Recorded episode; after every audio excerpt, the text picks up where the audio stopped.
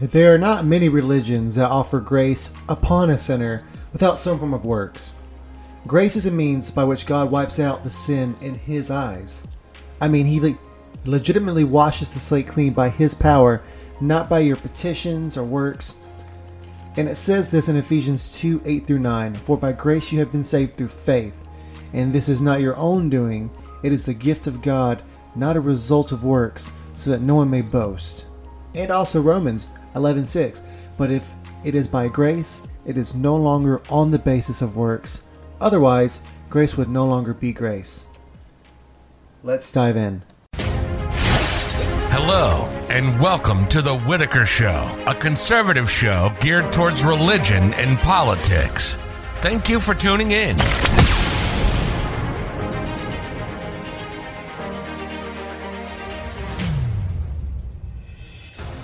Hi, and welcome to today's episode Why Grace is Our Cornerstone.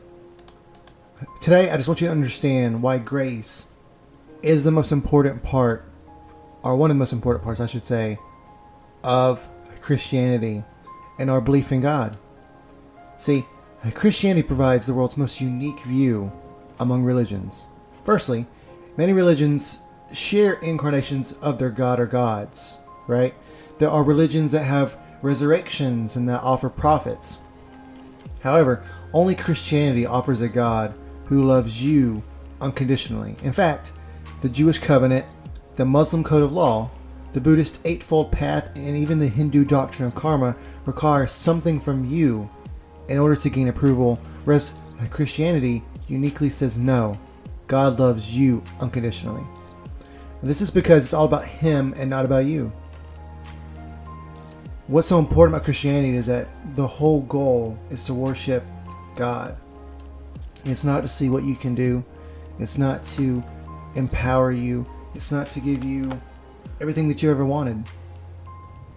It's about Him dying on a cross for your sins, Him giving you the Holy Spirit to guide your life, and the belief in the Father. Let me phrase this accordingly. The reason it's about Him and not you is not just that He's God, because of course He's God and He's the Creator, and He deserves it all. Though that stuff is eminently true, but it's because He is the origin of all good. When you frame your life in the lens of serving that which is good, how could it ever be about you? The only time it's about you is when you choose you over Him. The only time that it's about you is when you let your concerns and your goals in life overshadow what He has in store for you. Romans 5 8 demonstrates this by saying, But God shows His love for us in that while we were still sinners, Christ died for us. Which means, even before you chose Him, He was considering you. He died for you preemptively. And that shows us that not only is God's love far greater than what we could ever achieve on our own, right? But that shows us that God is wanting us to come to Him, that He has already cleared a way for us. He's already cleared a path. You don't have to clear it. There's nothing you have to do except for just follow Him. It's not enough to just know that the God of the universe provides grace to you. Other religions can claim graciousness as well. Our God came down as a man, fully God, yet fully man, which is the hypostatic union, to show us the level of sacrifice he was willing to partake of in order to wash us clean enough to sit by his side. He died, conquering death, hell, and the grave, in order to show us that it is not enough to say it. He exemplified it. And he calls us to do the same thing, to every day seek to walk our walk in Christ, not just talk about it. Every temptation of humanity was thrown at God. But he withstood it all, therefore showing us that he understood us. Now, grace is so amazing because instead of it being like karma, which states what you deserve, grace is about getting what you don't deserve. And it doesn't cost anyone anything. Therefore, it truly is free, right? God is giving you this for free just for choosing Him. You exercise your free will. That's it. We are all broken beings. We sin constantly, and not even all sin is done on purpose, right? A lie there, a little something here. If we got what we deserve, it would be death. Surely. Scripture confirms this in Jeremiah 15 1 through 2. Then the Lord said to me, Even if Moses and Samuel were to stand before me, my heart would not go out to this people.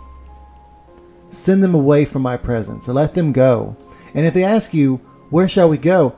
Tell them, This is what the Lord says Those destined for death, to death, those for the sword, to the sword, those for starvation, to starvation, those for captivity, to captivity.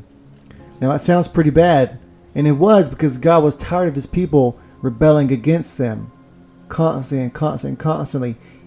But even in that story, in that Old Testament story, God still made a way for them to get out. And let's go a little bit further. God allows grace to save the day by saying in Romans 3 24 through 26, But God treats us much better than we deserve. Amen. And because of Christ Jesus, He freely accepts us and sets us free from our sins. God sent Christ to be our sacrifice, the Bible says. Christ offered His life's blood so that by faith in Him we could come to God. And God did this to show that in the past He was right to be patient and forgive sinners. This also shows that God is right when He accepts people who have faith in Jesus. Now, those weren't my words, those are the words of God showing you how important grace is and how important worshiping God is and choosing and just how easy it is. It is going to be the easiest and most difficult decision of your entire life when you choose Jesus. Now, what's even cooler is knowing that God is working in you to bring about the goodness he has for you. God details this in Philippians 2:13 where he says, "For God is working in you, giving you the desire and the power to do what pleases him." Since he is all that is good, right? And bringing you closer to him would be the best of things. How cool is it that he inspires you no matter how broken, no matter how lost and how disenfranchised you are, he inspires you to love him. So not only do you have to worry about being naturally inspired by your own abilities, that he'll inspire that inside of you. Not taking away your free will, but enabling it, right? Again, not to beat the same drum here, but loving him is loving all that is good in creation. So it's not just that he's inspiring you to love him, he's inspiring you to love goodness. Therefore, creating that change within you to again love what is good. God is everything that is good, guys. Now, Christianity's grace is unique, as Ephesians 2 8 through 9 tell us that we can't earn it. It is given, therefore, it cannot be lost, or else we would need to renew our membership ourselves. And God doesn't believe in memberships. John 1:17 states, "For the law was given through Moses, but God's unfailing love and faithfulness came through Jesus Christ." God's grace is entirely wrapped up in a person, Jesus. You can't get through religion or ritual. You can't get it by following the rules. You can only get it through Jesus Christ. And by it, I mean grace. It's it is the epitome of what it means to have a sacrifice upon which you owe nothing, but all is given to you, right? Christians are so hyped about the cross, as that is a personage of grace. When we see the cross, we see Jesus' sacrifice, God's sacrifice for us to make us clean to Him, to reconcile us to Him. So, no, it's not just a cross. And no, grace is not just grace. This is the cornerstone of our faith.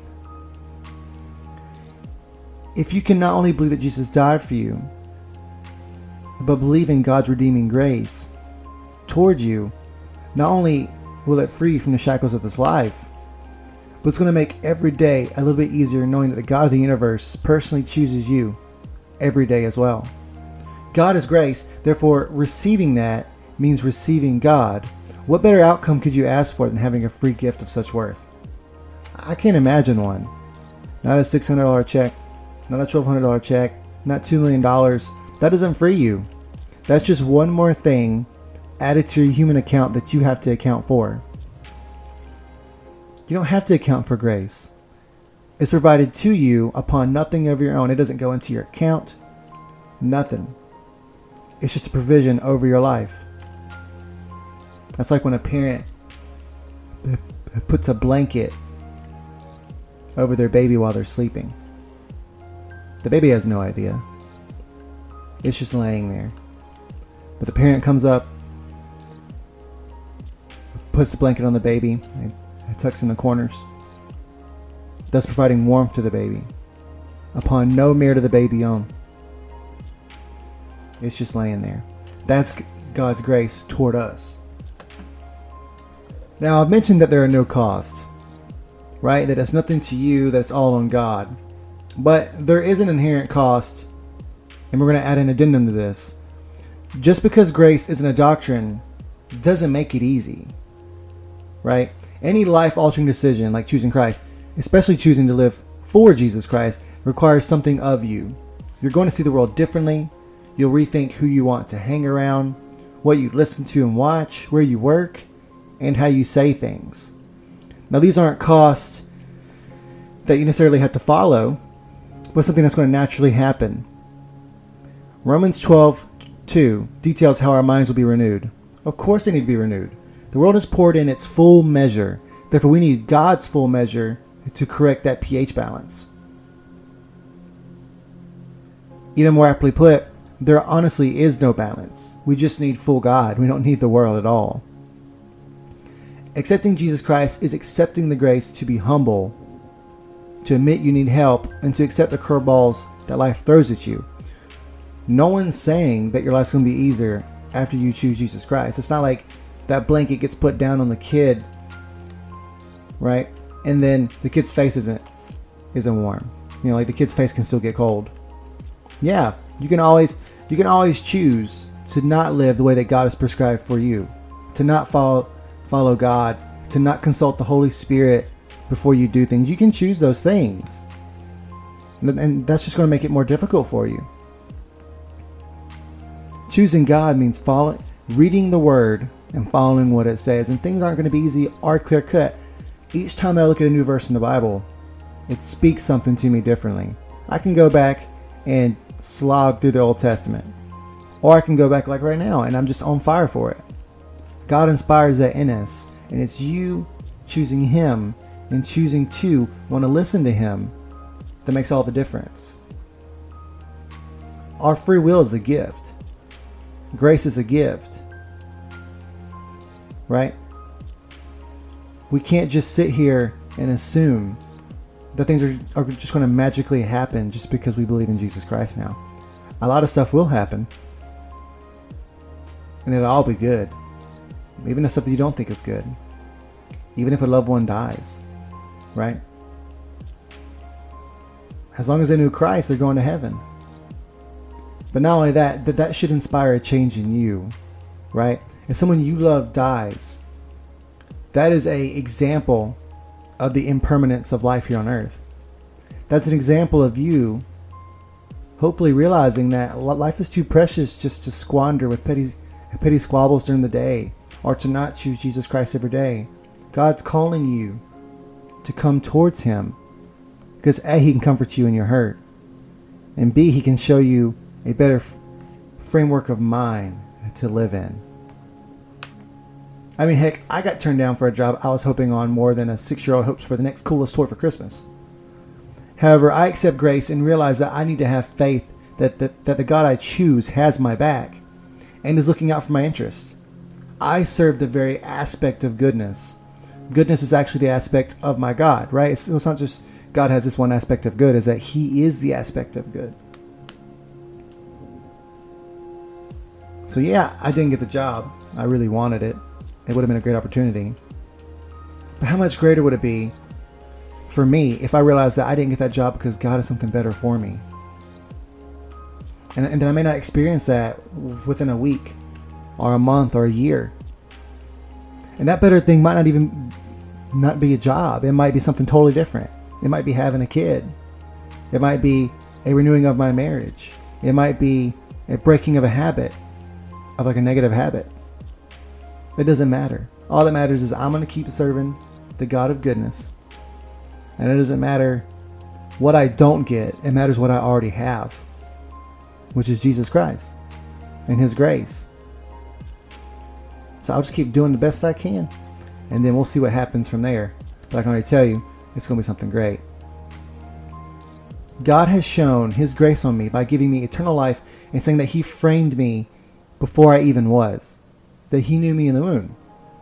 That's in the Word. He knew every single thing I would go through. How can I possibly see this decision by that employer as detrimental to me? It probably blessed somebody else, to be honest. Why should I mourn over that, whereas someone else got an opportunity that is an excellent opportunity? I should be rejoicing for them. Believing in God doesn't guarantee things will be better for you. What's better for you is being with God. Now, let me say that again. What's better for you is being with God. Therefore, I may not get the job I wanted, but I have eternal life. I'll say it again. I have a loving and gorgeous wife. I have an excellent family, wonderful parents, in laws, and otherwise. I am moved every day by the Holy Spirit to be a better man, and that is far more important than getting what I want in my flesh right right this moment. If I got what I wanted, I'd be unhappy in a minute. And you know you would too. It would wear off. I see it all the time. I love video games. But I leave them less fulfilled every time that I play them. And it doesn't matter if it's a 12 hour session of straight gaming of my favorite game, which is flying spaceships. I can fly spaceships all day long with all the coolest gadgets. However, talking about Jesus, small things like treating my wife like the angel she is, loving my family, spending time with God and His Word, most importantly, and trying to figure out how best to get closest to God makes me a sort of content I could not reach any other way. I could spend 13 hours flying a spaceship. But when I close that game out, it's like that 12 hours never happened. The fun instantly stopped. None of God's lessons work that way. They're all permanent. I'm going to talk about this, and this is going to be my mind all for uh, for the rest of my life. And that's not because of me; it's because of the Holy Spirit. That's because of God. His lessons are eternal. Every time that we choose, a, let me give you a prime example. My wife and I had a deep discussion before we were married or before we were even really engaged about spending alone time with one another. And this is the honest moment in my life when I wanted to become a better man. And it wasn't just because of the situation. See, she said we should spend a long time together, and she was exactly correct. And I was saying we should, because how else can we know anything about each other? And it's about broke a relationship. But I said no, let's do it your way, and then we'll give it a try. What she could have said was, well, it's not my way, it's God's way. And I would have, she would have been completely correct. But what happened was, is that she was telling me that there is a better way to do this. And it's a way that honors God and a way that encourages us to seek Him more than seek what we wanted, which is very subjective in the case of young couples in love. Those small choices every time ring true with us developing as human beings due to God's grace and love. Right? Upon me choosing to spend time not alone with her, but with others, I'm getting family time. I'm honoring God by keeping myself from being carried away by the lust of the flesh. There are tons of lessons there. And it's a permanent lesson. And it builds and it builds and it builds until you'll never recognize the person that you were before. I can't imagine 22 year old Will. I wouldn't want to. My wife loves this person that I am, not the guy before. But but that's okay. It's not that that guy was was terrible. It's just I'd rather have this guy because it's a guy who doesn't fly a spaceship for 12 hours, but spends his time developing his family, being in the Word, being appreciative and humble. I'm not perfect, and I'm never going to be. And I will maybe spend five, six, seven hours flying a spaceship sometimes.